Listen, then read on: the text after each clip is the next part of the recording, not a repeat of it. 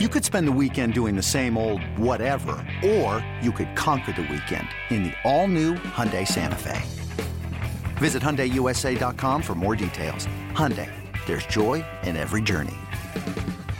Blue Jays taking on the Twins. Marco Estrada would get his record above 500 with a victory. Let's take it to the top of the first. Josh Donaldson facing Adalberto Mejia.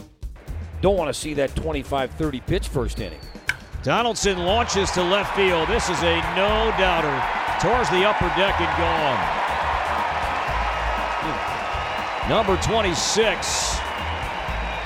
Crushed. 1 0 Toronto. Setting up inside, 1 2, hit into left center field fairly well. Long run, Buxton. He's not going to get there. He's going to run off the wall. Donaldson chugging around third. He's going to be waved in. Misses the cutoff man. Dozier misses it and Donaldson's going to score all the way from first base. Buxton's throw over the head of Polanco. Short hop Dozier. Dozier missed it. And it ended up rolling to third base, but by then Donaldson was touching home plate. And a 1 2 got him. Came after him with a fastball 90. And just the second strikeout for Estrada here tonight. And got him. Changeup down and away. And the 0 2 pitch got him. Three changeups, and Kepler strikes out. He'll slam down the bat as his struggles continue. 0 for 3 tonight. And the 0 1 pitch, a fly ball center field. That's hit well. Byron going. Byron at the wall. Byron leaps and just cannot grab it. It's a home run to center field. Donaldson for the second time tonight. Homers here at Target Field. Buxton seems to be okay. Up on his feet. 7 2 Toronto.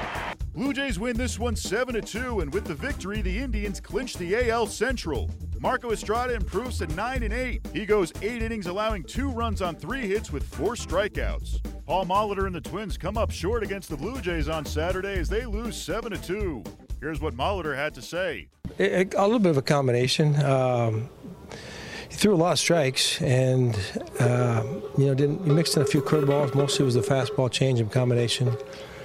Uh, you know, I'm not sure how many outs we made on changeups, but there was a lot. I don't even think we hit one hard until Dozier. I think single it might have been off one, then Esco got a changeup later on too. But we were, you know, it's just one of those guys when he's got command of those pitches, you get in between. You know, it seemed like we were late on the fastball and either that or getting under it. And the changeup, we were out front. We saw some.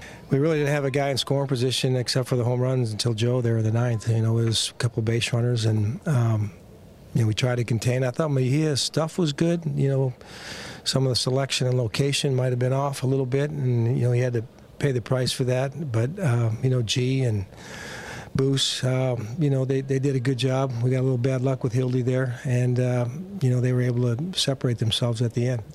Absolutely for me. I, I, I don't have any um, qualms about him going back out there. I, I, again, I think that his velocity was there. You know, the slider was good. Um, change up there, they all played. You know, he just got a couple into try to get in on a couple people. Um, you know, the, the first run, you know, you throw seven fastballs to the first hitter and you got an ambush hitter coming up second, and you throw him another fastball. And um, you know, things like that. You know, we had uh, uh, Smoak a little bit off balance, and we tried to get a fastball by him, and he hits a double. It was it was just some, I thought some selection of pitches and location more than the fact that he didn't have good stuff. On Sunday, Kyle Gibson takes the hill for the Twins.